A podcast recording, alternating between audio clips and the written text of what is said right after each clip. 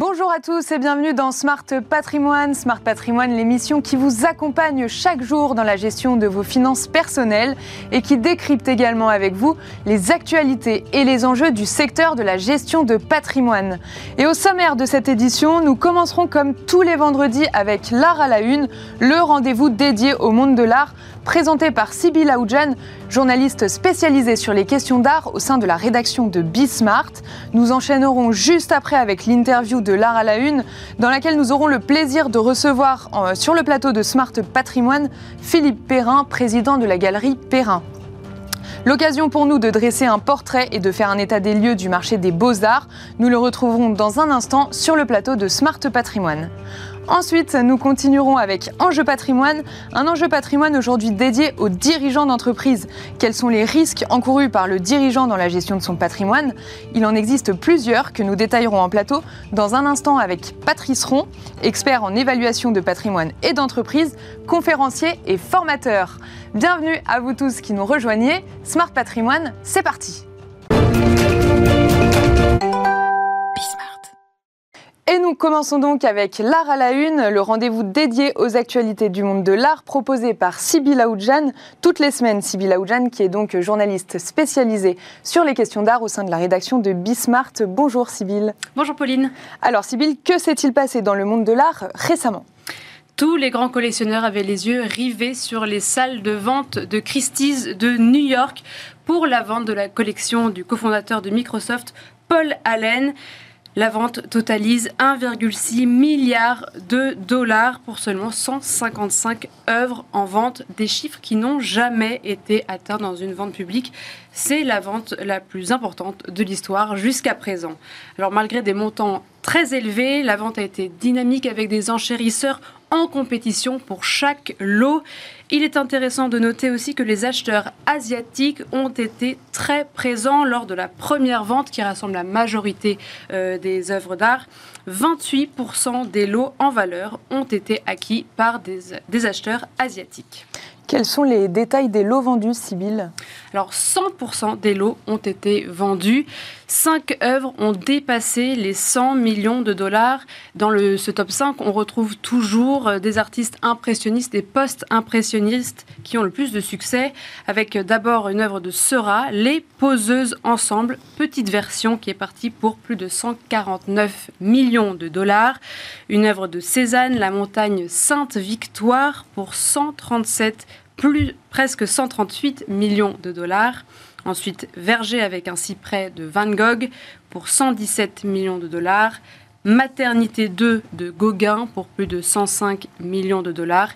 Et le dernier qui se distingue du mouvement impressionniste, une œuvre de Gustave Klimt, Forêt de Bouleau pour 109 millions de dollars. Et en tout, c'est 27 records d'artistes qui ont été établis. Est-ce que toute la vente était philanthropique, Sibylle? Alors effectivement, c'est conformément au souhait de M. Allen que les produits de cette vente sont reversés à des actions philanthropiques. Les détails n'ont pas été euh, donnés sur la répartition de ces résultats ce que l'on sait, c'est que la Fondation Paul Allen euh, soutient particulièrement des actions environnementales liées à la sauvegarde des fonds marins, euh, à la protection de l'espèce, à la recherche scientifique. Et Bonnie Brennan, qui est présidente de Christie's Amérique, ajoute dans un communiqué qu'en un an, Christie's a récolté plus de 2 milliards de dollars pour des œuvres caritatives. La fondation Giacometti va s'installer sur l'esplanade des Invalides Sibyl. Oui, c'est aussi euh, une nouvelle de cette semaine. La fondation Giacometti investira en 2026 le bâtiment historique de l'ancienne gare des Invalides et les sous-sols de l'esplanade pour créer le musée et l'école Giacometti. C'est l'ancienne gare Air France pour ceux qui voyageaient et qui l'empruntaient précédemment. Pourquoi la fondation déménage, Sybille? Alors jusqu'à présent, la fondation était euh, installée dans le 14e arrondissement, mais cet espace devenait trop petit pour les visiteurs, de plus en plus attirés par l'artiste Giacometti.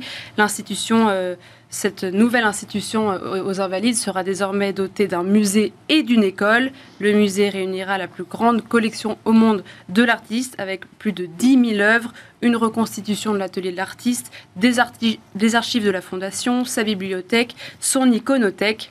Et puis euh, ensuite, il y aura l'école intitulée École de création pour tous. Euh, ils ont une approche un peu plus universelle de l'art qui s'adresse à la fois aux professionnels et aux amateurs. Ce projet s'inscrit dans le cadre du programme Réinventer Paris 2, l'esplanade des invalides de la ville de Paris, dont les lauréats sont Emerige et Nexity. Et ce site, la gare des Invalides, a été créé lors de l'exposition universelle de 1900 et elle sera rénovée notamment par l'architecte Dominique Perrault. Enfin, vous vouliez nous parler du décès d'une personnalité du monde de l'art, Sibylle Oui, c'est le décès du galeriste Claude Bernard, galeriste des plus grands noms du XXe siècle, dont Alberto Giacometti, dont on parlait justement. Le galeriste est décédé à l'âge de 93 ans et il avait créé la galerie éponyme en 1957 à ses débuts, la galerie était spécialisée dans les sculptures contemporaines, mais il exposait bien sûr euh, dans sa galerie euh, rue des Beaux-Arts aussi bien des peintres que des sculpteurs. On retrouvait Paltus, Peter Blake, Dubuffet, Sam Safran pour ne citer que, et euh, César, Giacometti, puis aussi bien sûr Francis Bacon. Et donc c'est le regard de toute une époque qui s'éteint. Merci beaucoup, Sybille Aoudjan, pour les actualités du monde de l'art. Et Sybille, nous avons à, présent le plaisir de recevoir ensemble sur le plateau de Smart Patrimoine Philippe Perrin, président de la galerie Perrin. Bonjour. Bonjour. Euh, vous étiez présent euh, à la première édition, euh, Philippe Perrin, d'une fusion entre deux foires, Fine Arts Paris et la Biennale, qui a réuni 17 000 visiteurs et 86 exposants. Euh, la semaine dernière. Alors pour commencer, Philippe Perrin, vous êtes habitué à faire les plus grandes foires consacrées aux œuvres d'art. Cette fusion a-t-elle été à la hauteur de vos attentes? Euh, Oui. Oui. Euh, en gros, oui, non, tout à fait. En gros, oui. C'était beaucoup mieux que l'année dernière. Il y a eu beaucoup plus de visiteurs, la qualité des marchands était bien meilleure, les œuvres exposées étaient beaucoup plus importantes. D'ailleurs, je crois qu'on a fait quasiment le double d'entrées par rapport à l'année dernière. On sent que c'est vraiment une foire en devenir et ça a été très positif pour l'ensemble du marché et pour Paris.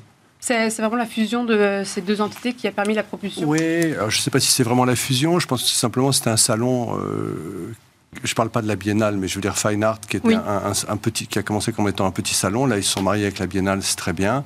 Probablement, ça apporte euh, quelque chose, mais c'était déjà un salon en devenir. Si et, vous voulez. Et, je pense que le côté Biennale a donné un petit coup de boost, mais de toute façon, c'était un salon qui allait euh, progresser. Enfin, en tous les cas, moi, je misais dessus. Ça attire sûrement la curiosité aussi pour cette première édition de, la fusion je n'ai pas compris, pardon. Euh, ça, ça, attirait aussi les curieux parce que c'était une première édition. Oui, je, pense que, alors je pense que les gens se disent à la Biennale renaît parce que la Biennale c'est un nom un peu mythique, etc., Mais ça fait 20 ans que la Biennale n'est plus ce qu'elle était. Enfin, je moi j'ai eu la chance de connaître ça dans les années 80-90 où c'était vraiment spectaculaire, mais c'était un autre temps, c'était un autre monde. Euh, euh, voilà, je pense que c'est une foire qui s'adapte au temps moderne et je pense que c'est une foire en devenir, qui a une vraie place à prendre, notamment à Paris. En devenir, vous savez déjà ce qu'il faudrait faire pour que ça, ça prenne encore plus d'ampleur Écoutez, moi je ne suis pas organisateur de foires, moi, mais j'ai fait depuis 30 ans ou 35 ans des foires dans le monde entier, parmi les plus grandes. Oui, c'est ce regard-là qu'on... Oui, non, mais justement, euh, et je veux dire, les gens qui s'en occupent, qui sont des gens que je connais très bien, qui sont des gens très compétents, qui ont une vraie vision sur le marché international, donc je pense qu'ils sont très très bien placés, si vous voulez, pour s'en occuper. Et quand je parle avec eux, je trouve que toutes les idées sont plutôt excellentes. Et vous parlez justement de la place de Paris. Euh, Qu'est-ce que vous pouvez dire aujourd'hui sur la place de Paris dans ce marché euh, des beaux-arts? Écoutez, la place de Paris a beaucoup changé et, évolué dans les quelques dernières années. Je veux dire, on a eu une espèce de trou noir qui correspondait, euh, j'allais dire, aux années François Hollande, etc. etc. Et, Paris a une chance énorme. Je veux dire, ça devrait redevenir la capitale des arts avec New York. Je veux dire, les Anglais se sont tirés une balle dans le pied, donc pour le moment, ils sont un peu en dehors du marché. Donc Paris a une vraie place à prendre. Vous voyez, et, je pense que Fine Art est incroyablement bien placé pour ça. Voilà, et c'est pour ça que j'y participe. Et en plus, si vous voulez, euh, moi ayant une activité à Paris et une activité à Londres, je vois vraiment la différence. Et c'est vrai que Paris attire le monde entier. En plus, maintenant, comme vous savez, il y a Bâle qui s'est installé à Paris. Donc Paris redevient un, hub pour le marché de l'art, chose qui n'était plus pendant très longtemps. justement, il y a eu des, il y a des ventes euh, vraiment majeures euh, dans le marché des beaux-arts ces dernières années, euh, le panier de fraises de Chardin, euh, la vente de Givenchy, Altani, etc. Est-ce que ça, c'est vraiment des tendances de fond ou c'est parce que c'était des, pièces majeures qui sont ressorties et qui ont attiré euh, des acheteurs? Alors, je, je ne je, sais pas vraiment comment répondre à cette question. C'est vrai quand vous vendez le, Chardin pour 25 millions, je tout le marché en profite. Parce que subitement, ça met le marché, si vous voulez, ça met des flashs sur le marché. Tout le monde se dit, ah, mais comment un tableau qui est grand comme ça euh, fait 25 millions euh, Une personne sur 10 ne sait pas ce que c'est qu'un Chardin. donc subitement, les gens se disent Ah, mais les tableaux anciens, ça vaut si cher que ça. Vous voyez, il faut quand même rappeler que le tableau le plus cher au monde, c'est le Salvatore Mundi, qui avait fait 450 millions à l'époque. Donc ça remet un phare, si vous voulez, au tout du moins de la lumière sur notre activité. Et c'est bon pour nous tous. Euh, et les ventes comme Givenchy, ben, c'est pareil, Givenchy c'était un grand nom, c'était un énorme collectionneur. Je veux dire, c'était des succès absolument pharaoniques, la, vente. Enfin, je veux dire, c'est des prix... Euh, euh, moi, je rêverais de vendre à ces prix-là, vous voyez. mais c'est un peu des épiphénomènes. Oui.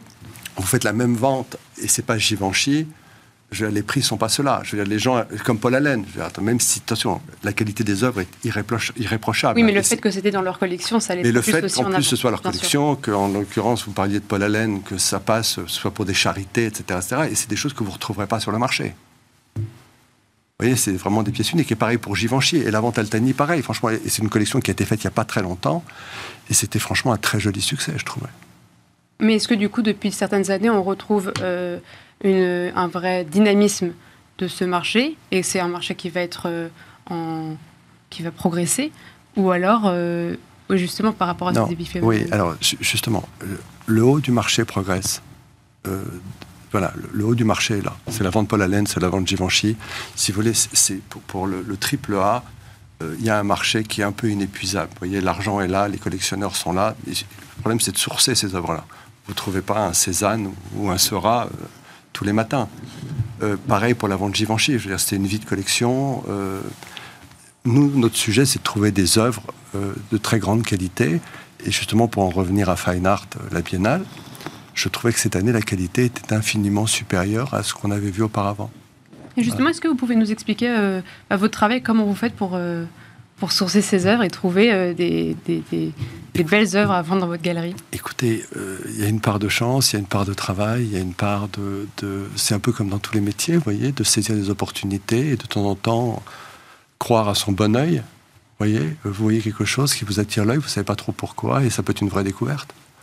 C'est surtout du relationnel alors de, découvrir des personnes qui oui, ont ces collections Non, alors c'est le relationnel. Et puis surtout, parfois, c'est d'être en avance sur son marché, c'est-à-dire se dire, tiens, ça c'est très intéressant, par exemple, moi, je commence à m'intéresser au 19e parce qu'il y a des, périodes formidables dans le symbolisme, etc., qui ne sont pas au prix. Vous voyez, avec des artistes majeurs qui ont inspiré tous les impressionnistes, etc.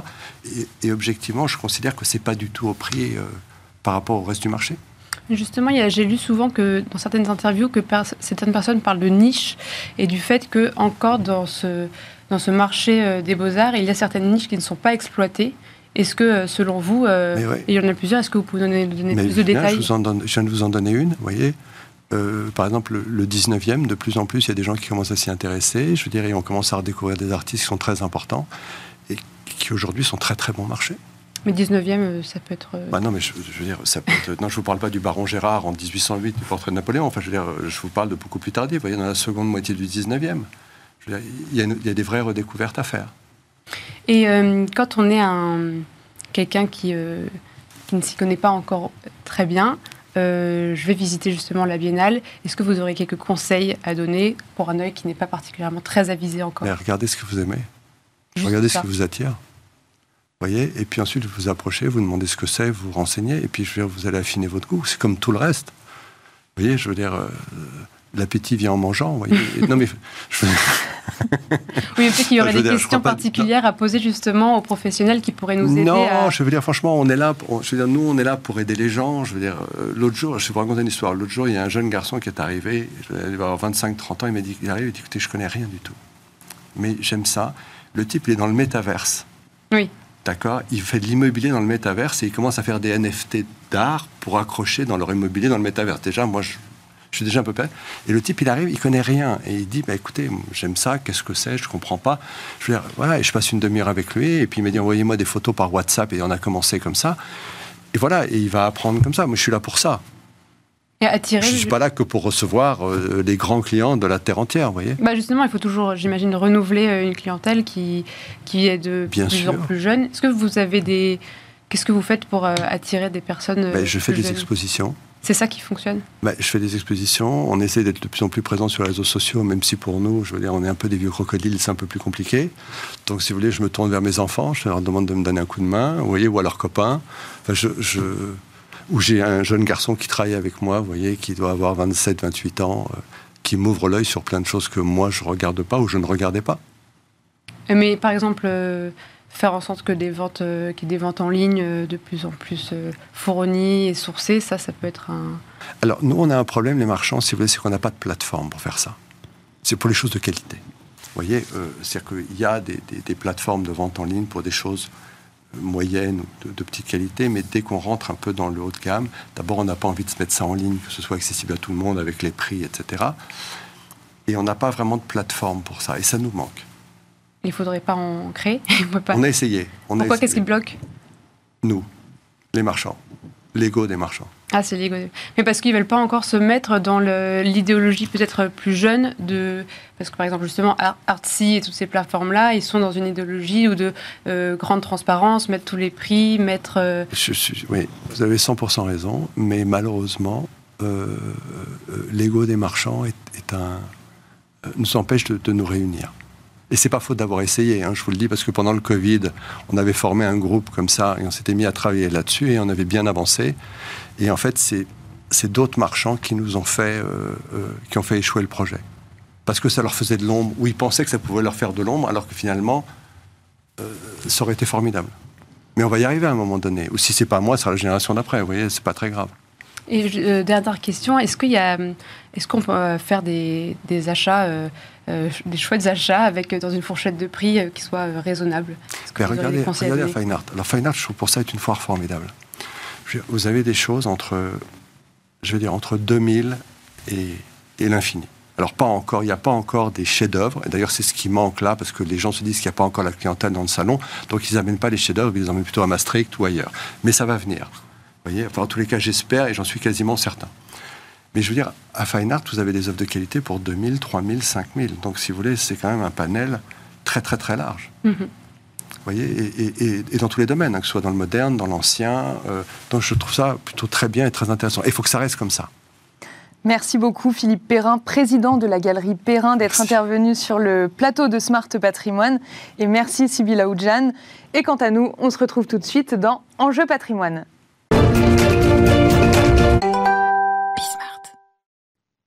Et nous enchaînons avec euh, Enjeu patrimoine, un enjeu patrimoine aujourd'hui dédié à la gestion du patrimoine du chef d'entreprise face aux accidents de la vie.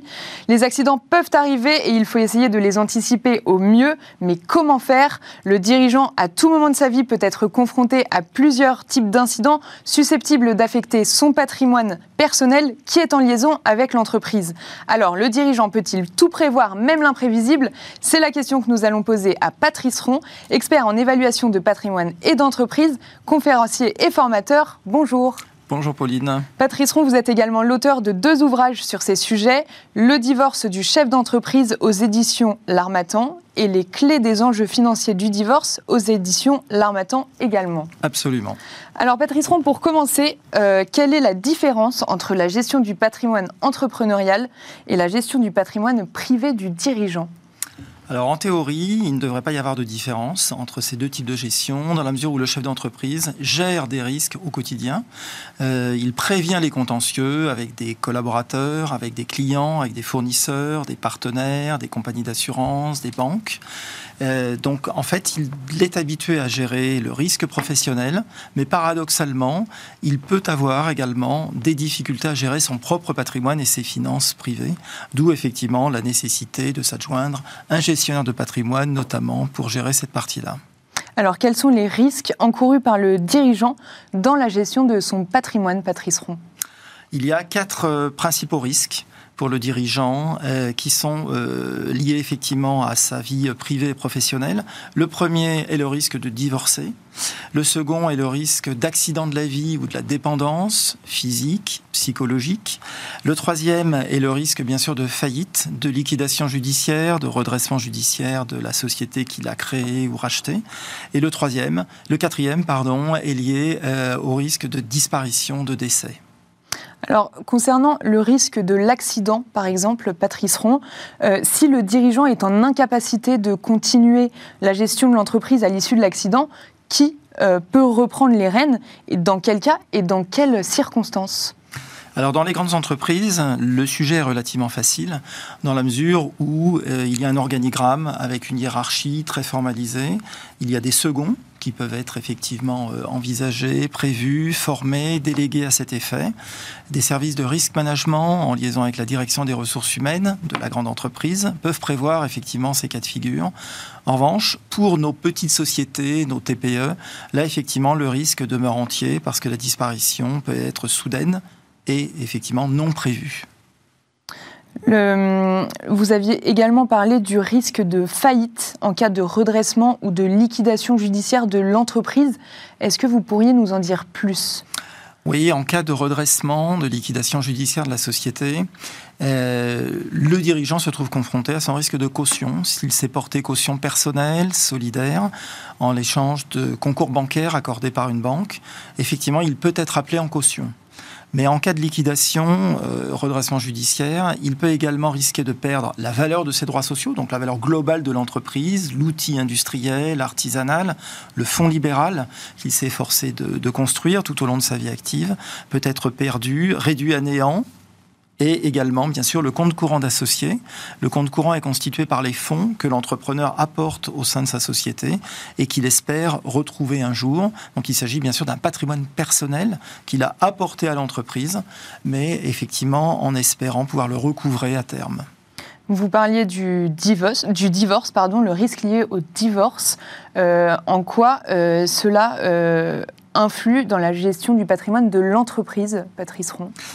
Alors déjà, sur le moral de l'entrepreneur, un dirigeant, quel qu'il soit, quel que soit son niveau euh, intellectuel, sa force mentale, peut être ébranlé effectivement par la procédure de divorce en cours, qu'elle soit judiciaire ou qu'elle soit amiablement envisagée. Donc effectivement, l'ambiance générale de l'entreprise peut s'en ressentir, et elle s'en ressent d'autant plus que l'entreprise est de taille Maintenant, sur les finances personnelles du dirigeant, euh, si le dirigeant est marié sous le régime de la communauté légale, ce qui représente à peu près 70% euh, du régime matrimonial des Français euh, aujourd'hui, en cas de divorce, la valeur de l'entreprise sera partagée avec le conjoint dans le cas où effectivement les fonds qui ont euh, permis la création du capital de l'entreprise ou de son rachat ont été ne, sont, sont, des fonds euh, communs et n'ont pas été euh, n'ont pas fait l'objet d'une clause d'emploi ou de remploi de deniers propres aux dirigeants. Donc effectivement valeur d'entreprise divisée par deux dans ce cas-là pour le dirigeant. Et le dernier risque, c'est donc le risque lié au décès, Patrice. Alors le décès, effectivement, euh, nous avons malheureusement deux cas de décès célèbres parmi les grands patrons, euh, notamment Christophe de Margerie, président de Total, qui est décédé en 2014 d'un accident d'avion euh, soudainement donc en Russie, et également Édouard Michelin en 2006 d'un accident de bateau de pêche au large de l'île de Saint. Donc au-delà de ces deux grands exemples, tout dirigeant notamment de nos TPE familiales peuvent disparaître soudainement et laisser effectivement un vide pour gérer et l'entreprise et la finance familiale, conjugale qui en résulte. Donc concernant ce dernier risque, celui du décès, que se passe-t-il quand le dirigeant décède et qui peut reprendre sa place? Dans quelles conditions, Patrice Ron encore une fois, il faut distinguer les grandes entreprises où là la succession peut être prévue en revanche, dans nos petites sociétés familiales, euh, qui représentent à peu près 90% du tissu économique français, donc moins de 10 collaborateurs, moins de 10 personnes, tout repose sur le dirigeant, fondateur, opérationnel, actionnaire qui a effectivement créé son entité euh, commerciale, de services, artisanale. Euh, et la disparition peut être véritablement un choc dans la mesure où la succession n'est pas prévue. Euh, notre dirigeant étant à la fois commercial, manager, gestionnaire, relationnel. Donc c'est lui qui tient effectivement toute la valeur de son fonds de commerce et la valeur financière de son entreprise. Donc la succession est ouverte et dans ce cas-là, on peut connaître les affres des successions contentieuse entre des membres d'une même famille, entre le conjoint, les enfants, qui peut prendre les rênes, qui a été le préféré, entre guillemets, ou pas, ou qui a été destiné ou non destiné effectivement à prendre la succession. Donc on vient de détailler les quatre euh, grands risques, euh, les quatre catégories de risques. Quelle est la graduation de ces quatre euh, catégories, Patrice Ron? Alors on peut schématiser, Pauline. on peut schématiser, le risque d'accident peut représenter à peu près 10%, c'est-à-dire un cas sur 10 qu'il faut effectivement parer. Le risque de défaillance représente quand même 20%, liquidation, redressement judiciaire. Le risque de divorce, comme vous le savez, un couple sur deux, donc 50% des entreprises peuvent se trouver concernées par ce risque-là. Et bien évidemment, le risque de décès représente 100%, étant donné, enfin, il ne faudrait pas effectivement que ce risque survienne pendant la, la carrière effectivement de l'entrepreneur en tous les cas. Alors, comment est-ce qu'on peut anticiper ces risques? Anticiper les risques. Alors les quatre catégories de risques, on peut anticiper le risque de divorce par un contrat de mariage, notamment la séparation de biens, qui permet d'isoler le patrimoine entrepreneurial de l'entrepreneur euh, vis-à-vis de son conjoint et donc de séparer la finance personnelle de la finance professionnelle. Donc le contrat de mariage peut effectivement euh, permettre effectivement de, résoudre ce, sujet. La dépendance future, l'accident peut être résolu par, euh, à titre personnel en tous les cas, par la mise en place d'un contrat, de, de, mandat de protection future. Le risque de défaillance alors, euh, effectivement, on ne saurait que euh, trop déconseiller de se porter caution. En revanche, tout le travail à faire pour qu'une banque n'exige pas une caution euh, d'un dirigeant est de faire en sorte qu'il inspire vraiment la confiance, qu'il fasse un reporting très régulier auprès de ses partenaires, notamment bancaires, pour effectivement pouvoir se passer de mettre en place une, une caution. Pour ce qui est euh, maintenant du décès, euh, qui représente effectivement 100% des risques, comme, euh, comme on l'a dit, idéalement, il faudrait que le dirigeant commence à déléguer petit à petit ses pouvoirs, ses attributions à des collaborateurs de l'entreprise, à des membres de sa famille, le cas échéant, et également qu'il pense aussi au démembrement de propriété. C'est-à-dire conserver, par exemple, pour une société civile immobilière, on va commencer par une SCI, on verra pour la société opérationnel. En tous les cas, pour la SCI, le dirigeant peut commencer à euh, donner la nue propriété de ses titres et se conserver l'usufruit, c'est-à-dire il en a euh, les fruits, notamment les dividendes perçus sur les résultats de l'exercice précédent, ou alors issus des reports à nouveau de l'entreprise. Donc il conserve le bénéfice, par exemple, de revenus locatifs ou enfin en tant que tel ou de dividendes, euh, c'est un premier pas pour préparer effectivement la, succession. On parlait euh, tout à l'heure de, des différences de gestion de risque dans une TPE et dans une grande entreprise. Comment euh, gérer correctement le risque dans une toute petite entreprise? L'entrepreneur peut appartenir à des réseaux de rencontres d'entrepreneurs qui sont situés dans des mêmes domaines que lui, dans d'autres secteurs économiques, en tous les cas des réseaux de partage, à la fois de problématiques professionnelles et personnelles. Le patrimoine peut être abordé avec effectivement des, collègues. Euh, et d'autre part, les compagnies d'assurance proposent également des contrats hommes-clés, des contrats assurance hommes-clés, euh, ce qui peut effectivement avoir tout son intérêt dans une TPE de moins de 10 personnes. Alors pour conclure, Patrice Ron, est-ce qu'on peut tout prévoir, même l'imprévisible? L'imprévisible euh, n'est pas toujours prévisible par définition, mais en revanche, à partir d'une catégorie des quatre risques que l'on a identifiés, donc le divorce, la dépendance, la liquidation judiciaire, la disparition euh, subite, chacun doit pouvoir en s'entourant de ses conseils, que sont les avocats, les notaires, les experts comptables, les conseillers financiers, arriver à passer en revue une cartographie plus spécifique des risques propres aux dirigeants concernés. Merci beaucoup Patrice Ron, expert en évaluation de patrimoine et d'entreprise, conférencier et formateur d'avoir répondu à nos questions. Et voilà, Smart Patrimoine, c'est déjà fini. Merci à tous de nous avoir suivis. Merci à Com et à Sybille de m'avoir aidé à préparer cette émission. Et quant à nous, on se retrouve demain pour un nouveau numéro de Smart Patrimoine. À demain.